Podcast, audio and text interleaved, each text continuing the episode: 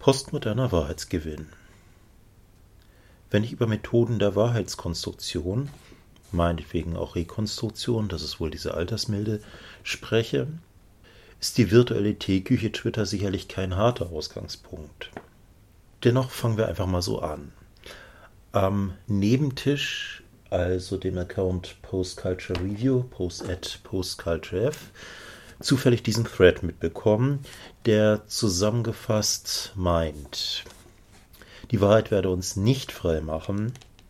Bei politischen Entscheidungsprozessen wie der Kavanaugh-Anhörung gehe es um handfeste politische Interessen und die Beteiligten unterscheiden nicht in wahr oder unwahr, sondern ob etwas ihren Interessen diene. Sie gehen rechtfertigend davon aus, dass alle anderen ebenso vorgingen sich in Details zu verlieren, um immer wieder die Wahrheit ans Licht zu bringen, sei damit mehr oder weniger Zeitverschwendung. Als praktischen Hinweis für politische Aktivistinnen könnten wir es dabei belassen. Das bessere Argument oder gar die Wahrheit TM auf der eigenen Seite zu haben, wirkt erstmal deprimierend wenig. Nebenher seien Zweifel an demokratischer Redlichkeit angemeldet, wenn Leute behaupten, sie dienen dem Interesse einer abstrakten Masse, Allgemeinheit oder Mehrheit. Postmodern TM formuliert, im Wahrheitsspiel politischer Durchsetzung sind bewährte Methoden, Fakten festzustellen, ein äußerst schwacher Zug. Wahrheitswirkungen werden nicht durch gute Gründe TM, im Sinne einer Erkenntnis oder einer normativen Argumentationstheorie hergestellt, dass damit reine Philosophie zu kurz greift und Interdisziplinarität was Feines wäre, nur als Bonusbinsenweisheit. Exkurs hierzu, was natürlich die Systemtheorie für einige so attraktiv macht, als dass hier ein transdisziplinärer Rahmen angeboten wird. Rationalitäten, die stattdessen am Werke sind, zu untersuchen, wäre tägliches Brot zum Beispiel diskursanalytischer Methoden, also die Zaubertricks verraten. Das erklärt vielleicht auch, weshalb sich mit solchen Methoden so gut untersuchen lässt, aber Versuche, diese Theorien in Aktivismus umzusetzen, oftmals schiefgehen. Zum Beispiel mit seinen Säulensfehlschlüssen, wir haben es mit unterschiedlichsten Formen von wirksamer Wahrheit zu tun. Nämlich, wie sollte sie zustande kommen? Wie setzt sie sich durch? Welche Funktion muss sie erfüllen? Damit wäre Wahrheit weitaus mehr als nur das Gegenteil von Lügen. Was wiederum auch heißt, dass sich aus der Erkenntnis, dass gelogen wird, noch nicht unbedingt rekonstruieren lässt, was wirklich der Fall ist. Fazit. Politiker lügen und die Wahrheit alleine wird uns nicht freimachen. Da? Doch leider scheinen diese Erkenntnisse in der gegenwärtigen politischen Situation bereits eingepreist. Die lügen doch alle, oder pathologischer, die anderen lügen eh immer, gehört schon zur Folklore. Das heißt, dies festzustellen, bringt uns nicht wirklich weiter. Schlimmer noch, sowas hat Trump erst ermöglicht. Zum einen Authentizität als Gegenteil der aus zweckrationaler Opportunität lügenden PolitikerInnen bietet sich ein Authentizitätsideal ein, das Trump gut darzustellen versteht, er also trotz zahlloser Lügen ehrlich wirkt. Authentische Lügen. Ist das Hyperrealität? Ich habe keine Ahnung. Zum anderen Kapitulation vor lauter Desinformation wenn viel gelogen wird und wir es wissen, ist das Einfachste, sich die Wahrheit nach Truthiness auszusuchen, was in der Regel stark mit Zugehörigkeit zusammenhängt. Beim Lügen mag es manchmal der Fall sein, aber Wahrheit lässt sich eben nicht an äußeren Authentizitätsmarkern erkennen.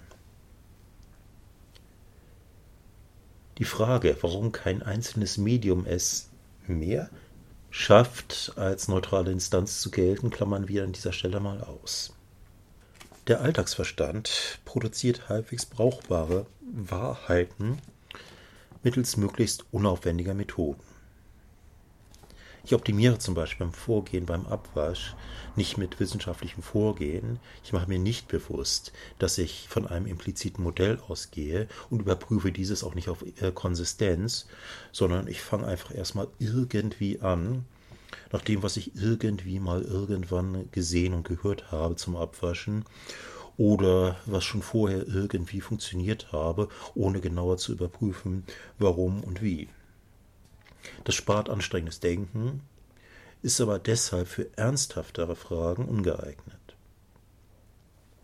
Ein möglicher Zusammenhang zwischen Populismus und auf politisches angewendetem Alltagsverstand sei hier aber auch ausgeklammert, sowie die Frage, wie überhaupt politische Wahrheiten und Ziele zustande kommen.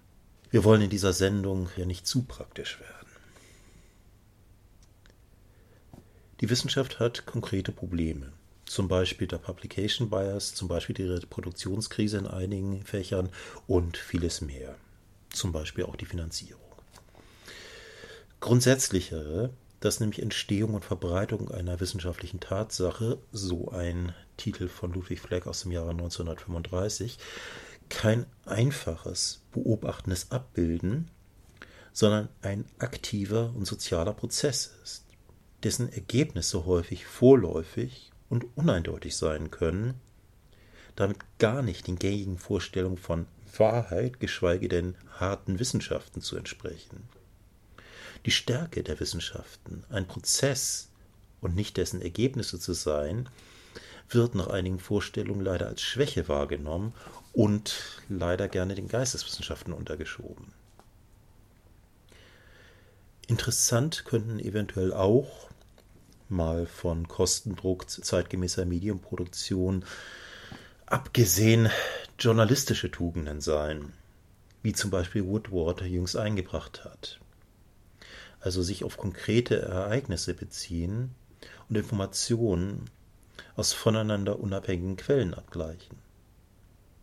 Nur stößt ein reines, was ist passiert, auch an Grenzen. Sonst bräuchten wir ja zum Beispiel kein Kommentargenre. Äh, brauchen wir das? Ich weiß nicht. Wir scheinen also von Wahrheit deutlich mehr als das zu erwarten. Also statt eine abstrakte, nicht erreichbare Form von Wahrheit zu verehren, könnte es produktiv sein, erstmal zu fragen, was wir von der Wahrheit konkret wollen und wie dafür angemessene Methoden aussehen. Postmoderner formuliert, die Wahrheit als eine große Erzählung kann als gescheitert gelten. Das heißt aber nicht, dass sich mit Wahrheit kein sinnvoller Unterschied mehr ausdrücken ließe oder etwa, dass es nur individuelle Gewissheiten gäbe. Im Gegenteil, auch das autonome Individuum ist ja eine dieser gescheiterten großen Erzählungen. Das heißt, wenn wir diese Theorien als Werkzeugkisten, so Foucault 1976, für Befreiendes einsetzen wollen, brauchen wir beide Kritiken, die an der Objektivität und die an der Individualität.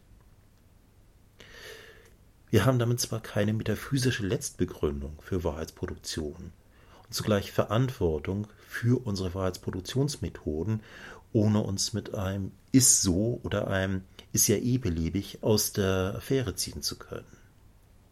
Verantwortung heißt auch, dass welche Methoden welche Sorgfalt wir zur Erkenntnis anwenden, eine Frage der Ethik wird. Das ist natürlich nur etwas für Leute, die sich mit Theorie das Leben schwerer und nicht einfacher machen wollen. Der Schluss, sich jetzt vor einfachen Wahrheiten zu hüten, wäre genauso eine, also enden wir besser mit Truth. It's complicated.